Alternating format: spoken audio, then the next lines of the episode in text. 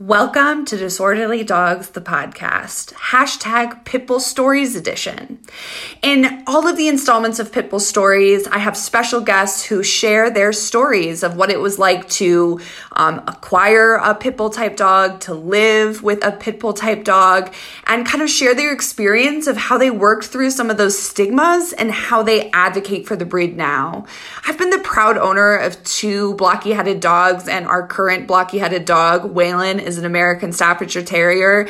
And I know what it feels like to experience some of the stigmas that the world wants to throw at you. And my intention with this series is to reassure all of you amazing blocky headed owners that our beloved pit bulls are amazing and we can play a huge role in advocating for the breed. So please enjoy these episodes. And if you'd like to be a guest on Pitbull Stories, please send me a DM over on the Instagram at a good feeling underscore NCO.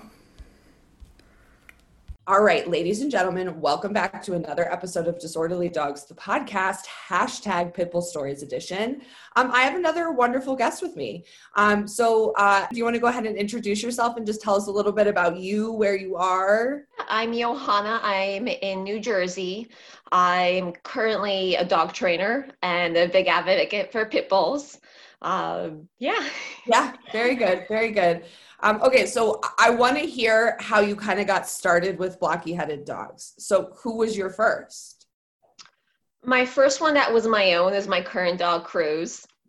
My first experience with blocky headed dogs was when I was a teenager and I was working at a shelter, and there were a lot of them there. And uh, I hadn't had a lot of previous experience besides hearing the stigma and actually working with them and being at the shelter, I just kept seeing like these dogs are just particularly really struggling at the shelter because they're there longer than a lot of the other dogs. They're overlooked and they just seem so particularly sensitive, energetic.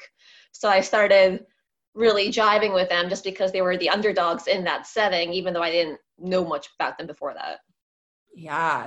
So, um, okay. So when you were working in the shelter, do you feel like you had mentors like in that setting that helped you like understand them or not so much? Like tell us more about what that experience was like. Not at all. That was part of what actually led me to wanting to be a trainer is it was a shelter that had the best of intentions but really didn't understand behavior at all and had a fair amount of warehousing happening where dogs weren't very adoptable, so they were trying not to adopt them out and hold them for the right home. And then the dogs were just suffering because of it, even though the people running the shelter really meant the best. So what started happening is they had someone that volunteered to come in as a trainer at a certain point, and there were these dogs that had been there for a while that I'd known for for months that I felt for and spent a lot of time with because I was there every day. And then this volunteer trainer came in and he was very Cesar Millan type and just like, oh, I need to come in and dominate these dogs to show them what's what. And I'm like, that poor dog is terrified. Can you please not be yanking this dog that I love? But at the same time, I'm there as a high school kid and there's these all adults in charge of everything. I'm like, I don't really have the power to say anything, to speak up. I don't have the knowledge. It's just my gut telling me that you don't have to do it this way so that really motivated me to want to get the knowledge get more information to see what's really mm-hmm. out there to help these dogs in a more meaningful way than what i saw happening around me. Yeah and i feel like a lot of people listening like intuitively can recognize when something isn't right right? Like even as a teenager right? Like dude you're being a jerk to these dogs and why? And i feel like I feel like blocky headed dogs in particular have been really susceptible to some of the harsher methods of training, right? Just because of the package. And I think that unfortunately, right, like some people are trying to do their best. They're like, okay, well, this is the, tr- the trainer, quote unquote trainer. Maybe I need to default to them. But you always had a sense of like, there has to be a better way. Yeah, it was just so drastically different than how I was interacting with those dogs and, it, and the sense of authority from the person thankfully didn't outweigh that for me. It's just i just spent months walking this dog with no issues just being kind to this dog. And then this person just comes in being like this dog just because they're a pit bull needs a heavy hand. And these are things we have to do immediately based on uh, ex- appearance and nothing else. That was like that just doesn't feel right. And even though i had you know initially had some some wariness going into the shelter, like, oh, what's the deal with pit bulls? It's like, oh, they're just like every other dog. They just have their specific needs and quirks. And it stopped really being about labels, especially at the shelter, where it's like, maybe it's a pit mix, maybe it's a lab mix. Like we, they're blocky headed, but there's no clear line there. There's a lot of mixes that were coming in. So to kind of lump it in because that dog has a slightly larger head, even though his body is tiny, it just seems so off to me.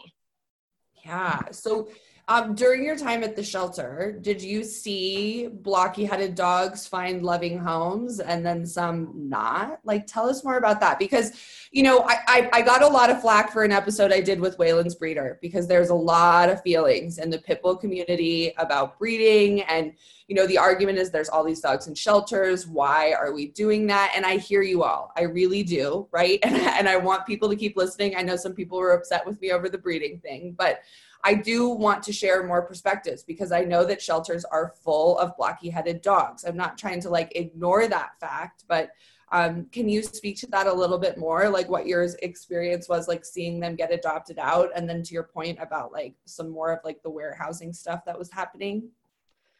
Yeah, I, I listened to some of that episode, and I'm all for getting dogs from responsible places whether it's a rescue, whether it's a breeder. I think that's the real struggle. I've seen people end up with dogs that have so many problems that even though they love them to bits, there's only so much they, they can do to help them based on their genetics, based on what they experienced before they ever had them. And I see well intentioned rescues and breeders who just don't know what they're doing well enough. So I'm not for breeders. I'm not for rescues. I'm for responsible which whichever one you do. And you know that being said it's like we we need to have some dogs that are being bred responsibly to have sound temperament dogs out there. And a mm-hmm. lot of the pit bulls i do run into rescues unfortunately have a lot of issues have a lot of struggles. And they're wonderful dogs that i love wholeheartedly but they're also not a dog i would place with any family and then a lot of times as a trainer, I get calls about those dogs where I'm like, okay, let's make this work. You're going to love this dog. But also, this dog is a lot more work than what you were thinking initially. And it's going to be much more of a challenge for you to fit into your home. Uh, and it, but it is heartbreaking, you know, being at the at the rescue and involved in that world where we see all these dogs where there's this, you know, happy-go-lucky lab that has an issue like resource guarding. So so it's it, it's there's something there, and then there's this pit bull who has no issue in this happy-go-lucky, and they do get overlooked for that lab with that other issue. So you do get that, and it's it's really I feel like trying to find someone that's responsible to help you with the process. If you as a novice pet owner don't know what you're doing, is highly recommended because it's so hard to know without some someone's guidance i feel like in this day and age where so many people are like oh yeah we're not going to tell you about this dog's issues because once he's in your home you're going to keep him. And i see you know backyard breeders doing that and i see rescues doing that sometimes. Yeah. um, which is heartbreaking in both cases. So that's why kind of responsibility is at the heart of it all whether wherever you're getting your dog.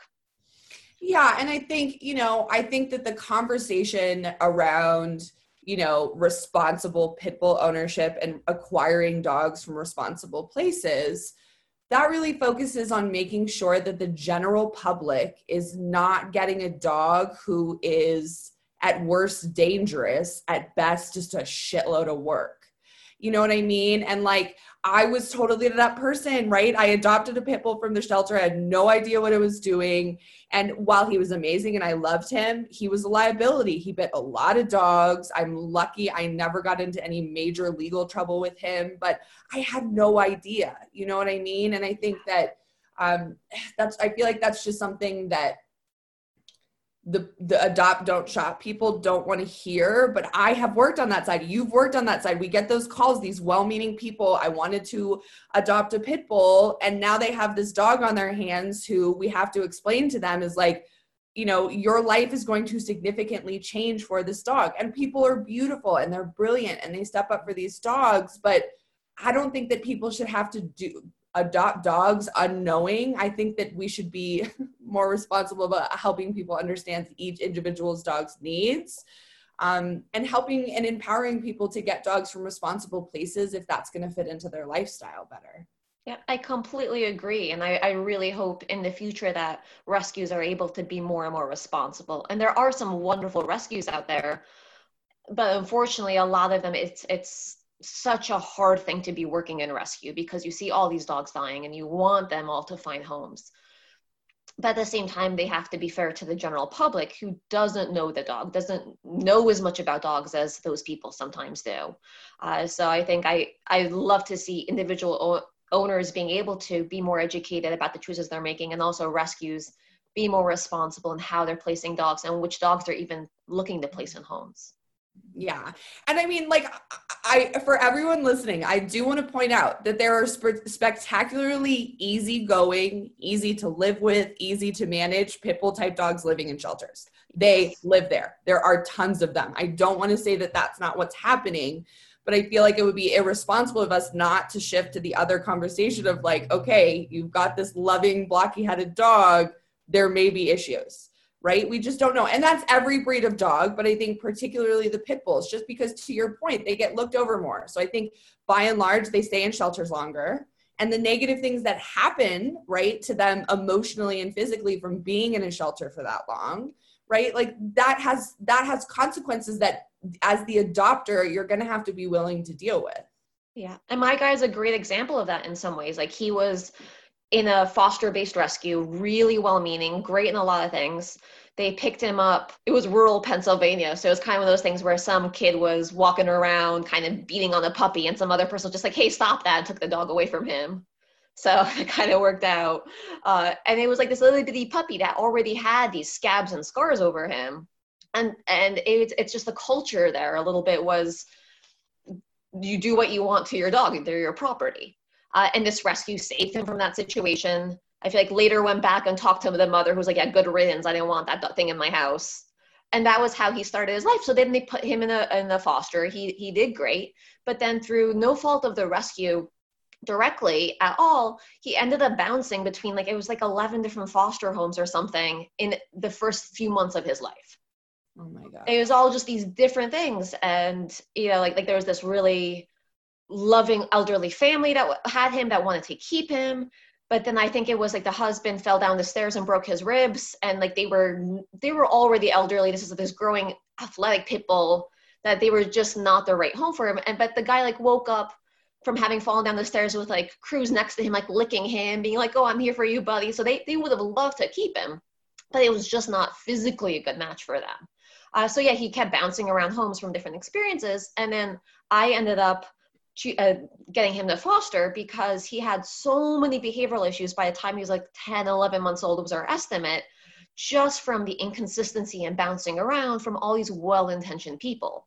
And he had like severe separation anxiety like ate out of a house to escape being alone uh, like severely hurt himself like could not be after having met him once when I went to pick him up to actually take him back to my my place, he couldn't be more than a few inches away from me. Like I remember he hated water, and yet when I got in the shower, he'd have to keep his head in the shower with me so that he wouldn't be too far away from me. Mm. So he had all these really severe issues. He had like resource guarding a lot of issues with people and dogs, and yet he was still like happy-go-lucky and easygoing in some ways. Like he was just so all over the board, and I think it was just that inconsistency and, and thankfully he wasn't as bad as some other dogs in the sense of he was still really young when he came to me. He still really wanted to be social and make connections. Uh, but he was he was a mess.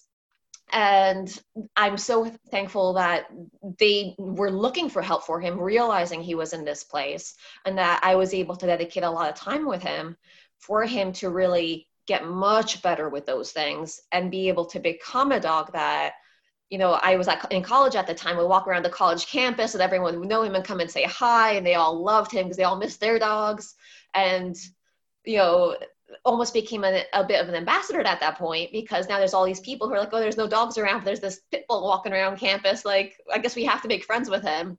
And then everyone started loving him, and to this day, he's still obsessed with college age people. Uh, oh my god! So everyone listening, I wish that you could see right now because he is like asleep, just lounging on the couch behind her, and he is adorable. Okay, so his name is Cruz, right? Yes. Okay, so you got Cruz at like 10, 11 months, and there was a lot going on. So I do want to hear his story, but I do want to make the point of like a dog like Cruz who is 10, 11 months and not in great hands and then ends up in a shelter and then doesn't get a ton of work, right, until they're much older. That's a lot of dog to deal with, right? Like, I think that we have to remind ourselves that if a dog has had no structure for its entire life, there's going to be a gigantic learning curve if you take that dog into your home, right? So, um, because you're a trainer, you get this, but I just I want to be clear with everyone listening, right? That like yes, you should absolutely adopt a dog from a shelter. I do believe in rescuing dogs from shelters, but we have a young athletic dog who's had no structure their entire life there's definitely going to be a learning curve. So you're going to have to put on your patient pants and get help from a qualified professional to ensure the most success. Yeah, and I I loved having him at that point, but he helped me become the trainer I am. And the thing is, most people aren't looking to become a trainer when they go to add a dog into their family. Yeah. And honestly, even though I, I've now been a trainer for like close to a decade, and I have even more experience, I look back at that and I'm like, I couldn't do that right now. As much as I loved him, as much as like massive aggression wasn't even an issue for him, I still don't think I have the time and energy and patience with everything else in my life to give him as much as he needed to be able to really become a stable, easygoing guy the way he is in a lot of ways now. It was like I, I he was one of those logs that he had to either be crated or tethered to me, or he would be a mess. And I could not crate him because of the separation anxiety.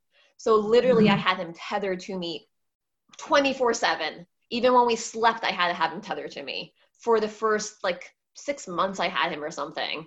And that's, you know, I have a husband now who is very understanding and love, loves him and loves dogs, but he'd probably be like, all right, like, can we do something on our own? Can we go out and do, you know, there's a certain element of, I had to give him a large amount of my attention constantly for that period of time. And that was with me already coming from a foundation of knowing a lot about dogs, having worked with a lot of dogs. And he still needed intensive help to really be able to live in a normal home. Yeah, right. And and I think that you're so spot on. People don't typically adopt a dog with the intention of learning how to become an amazing trainer for the sake of survival with the dog. Right? Yeah and I mean, like, I want to give a huge shout out to so many people listening because I know that so many of you did that. You didn't really want to, but you stepped up for your dog anyways. But yeah, it requires a lot, right, of time and energy. So, okay, so I want to hear more about Cruz and his story. Okay, so you got him at 10, 11 months. So, um, I can imagine it was like a year plus of pretty consistent and intensive training before you had more functionality and leaving him alone and some of that other stuff. Yeah, there was there was a lot that went into it. The nice thing was is I think once we got into a routine and the consistency, some of the intensity of the behavior, overall behaviors he was having started going down, and it was just that structure that really helped him. Because uh, I think he was he had really been lacking it previously, and the separation anxiety is still extreme at that point, it's still something he has separation anxiety. He is well enough now that can leave him home alone for four to six hours regularly, and he's totally okay at home.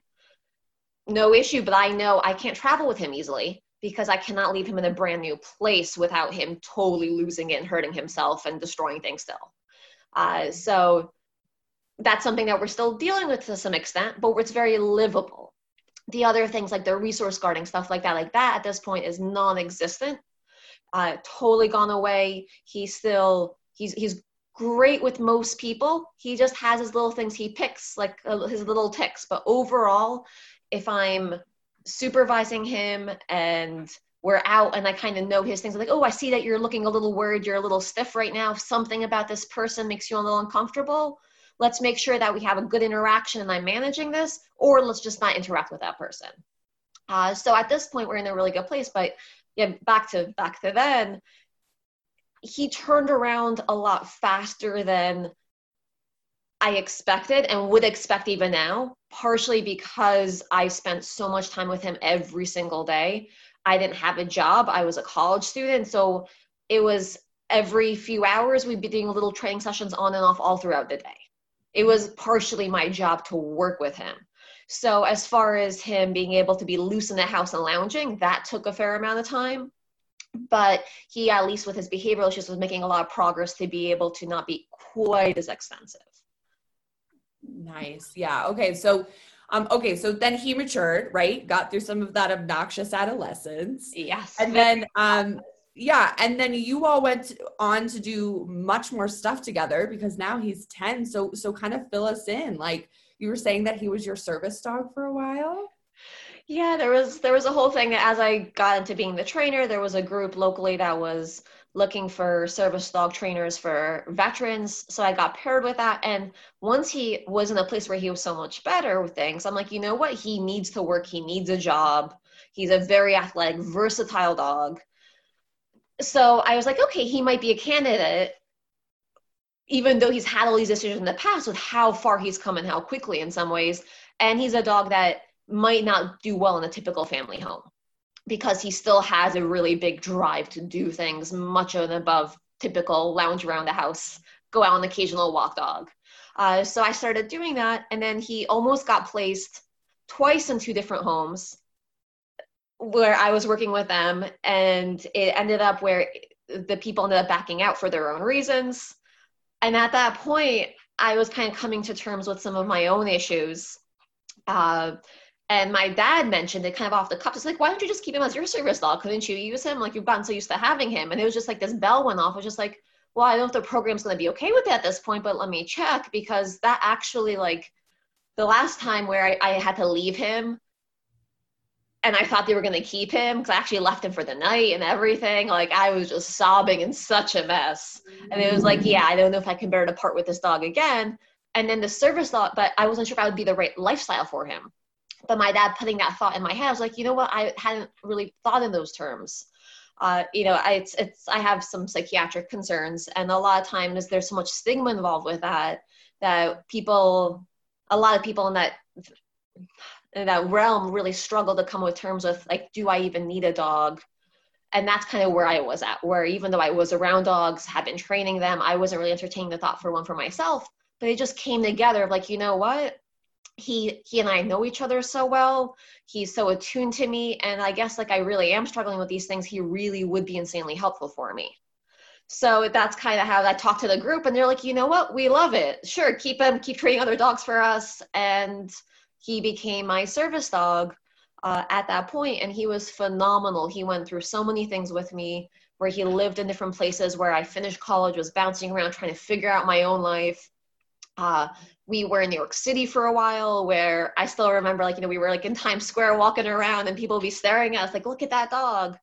And I love so much that he was a pit bull in that context because he could be an ambassador where there's certain things where he can't be. And I know those parts and I'm careful around those parts but he has so many elements that are wonderful and he could shine in those moments and people could see him shining in that way that made me so proud and that he was there helping me like it was it was a it was a really rough period in our lives but he also was so wonderful for me and i think really a lot of people saw him in a special way during that period which i look i obviously look back on very fondly where we were able to to go out and, and be so social and an advocate for pit bulls because we had so many conversations of like, oh wait, you have a service dog, but isn't he a pit bull? Are they allowed to be service dogs?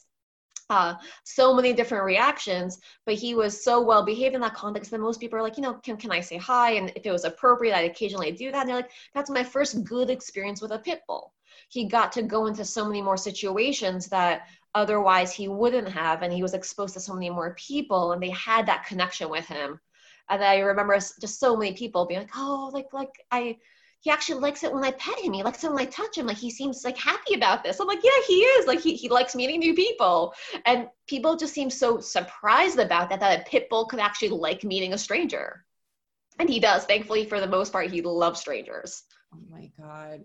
Well, and I think too, right? Like having a pit bull in a service dog role is, I don't know, maybe quote unquote untraditional right? Like it's not something you see as often. And I think that, you know, it's not that all pit bulls can be service dogs because not no not every breed of dog can be a service dog. It takes a special temperament and trainability. But yes, I can imagine how freaking sweet that was just to be out and like know that he was just changing minds so frequently. That's so beautiful. That okay, was. so I want I want to hear just a little bit about like um how did your family respond when you very first started fostering him? Were they like, "Why do you have this pit bull?" Were they worried for you? I don't know if they knew, honestly. I mean, my parents were going through a divorce, and it was, uh, I started fostering as soon as I got my first apartment on my own at college. So they were kind of going through their own stuff, and I'd be like, oh, yeah, she's doing dog things. And I don't think I was like, yeah, I have a pit bull. It was, it was more like, oh, she has a dog. Like, oh, it's a pit bull. Like, it, it happened kind of later on after they've already heard stories about him, sort of knew of him, and then he became a pit bull. He was a dog first uh, but I think their first exposure was back when I was rescuing with where occasionally we had a big fenced yard and I had asked them if I could bring some of the pit bulls over to run in the yard. And they had been really wary but accepting of that. And then they got to meet a few in the backyard in that way. So I think they were like, okay, we've heard these bad things, but you're around them, you've been around them. What few have loved our backyard. So they were kind of more open to them at that point already too.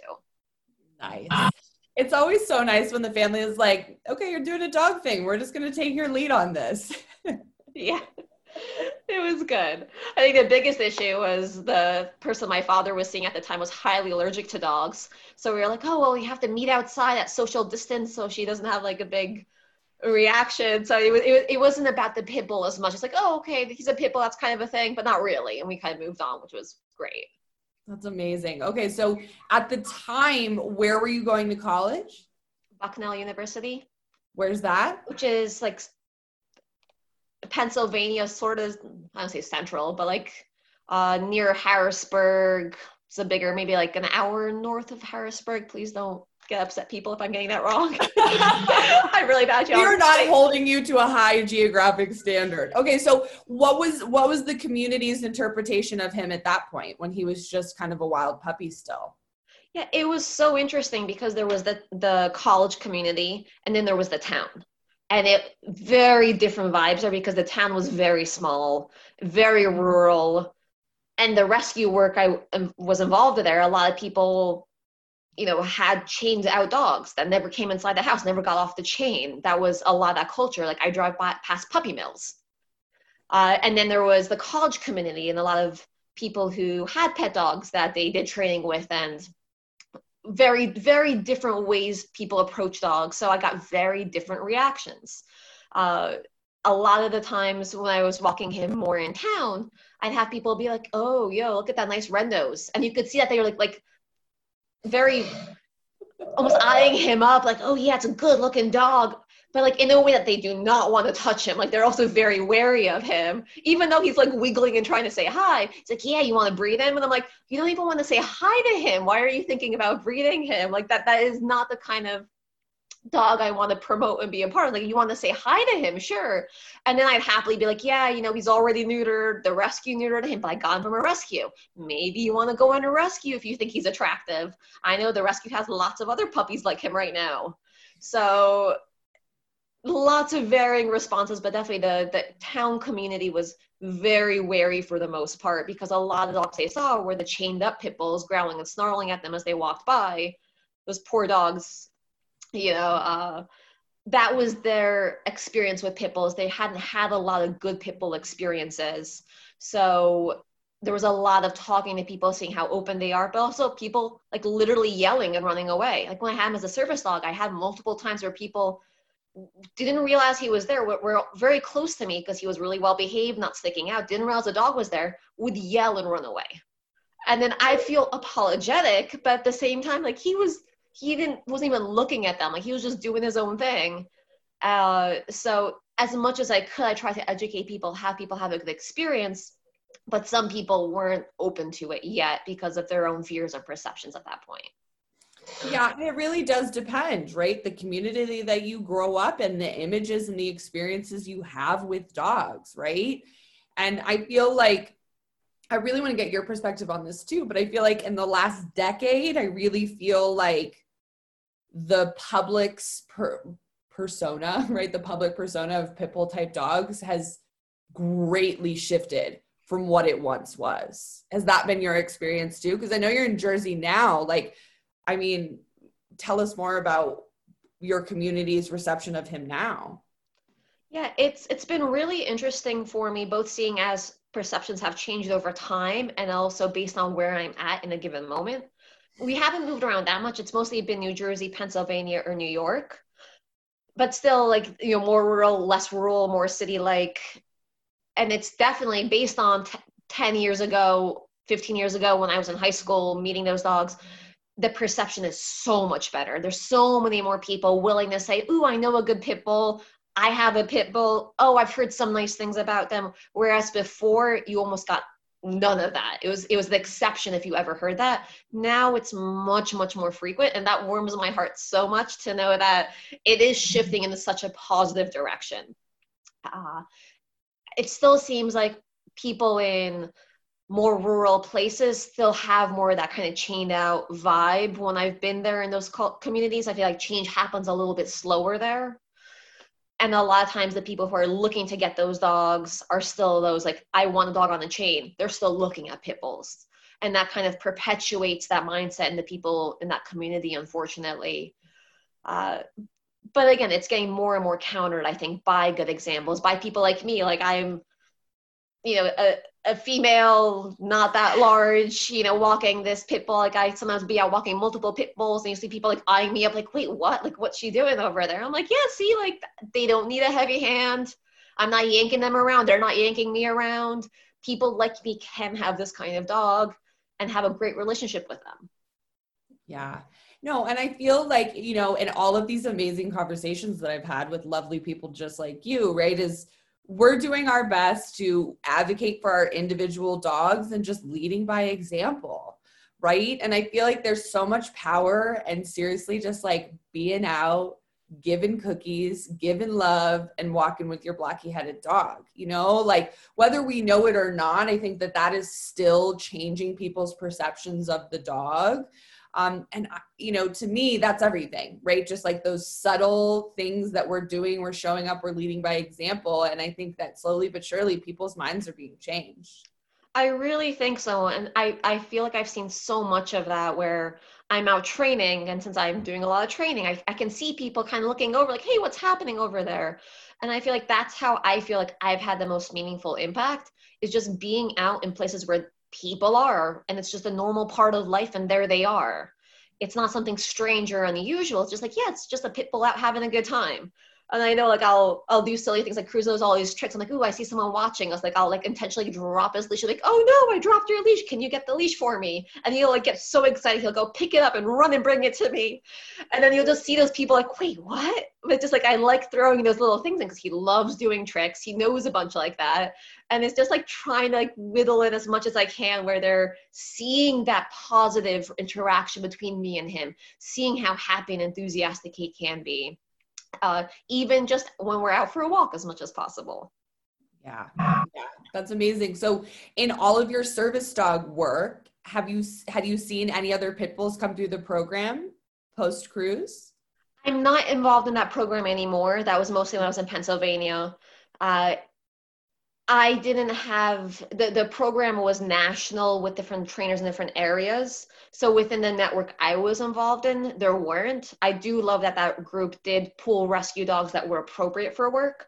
So we were they were open to pit bulls. It just happened to be that we weren't finding any at that moment in time at the shelters, at the rescues that were kind of service dog material. And Cruz wouldn't have been if we saw him initially. It was that he had just been living with me for so long. Uh, so we hadn't, unfortunately, I occasionally come across them online. I follow them on there, uh, but we haven't. And even when we were out walking a lot, working a lot, we it was you know mostly labs, a few shepherds, some golden retrievers. That was kind of the norm for the most part. Yeah, absolutely. Well, and like, okay, so a quick tangent on that. So I feel like a lot of reasons why Labradors, Golden Retrievers, and German Shepherds are consistently high quality dogs for service dog work is because they are intentionally bred. Yeah. So, you know, there's some of that going on too.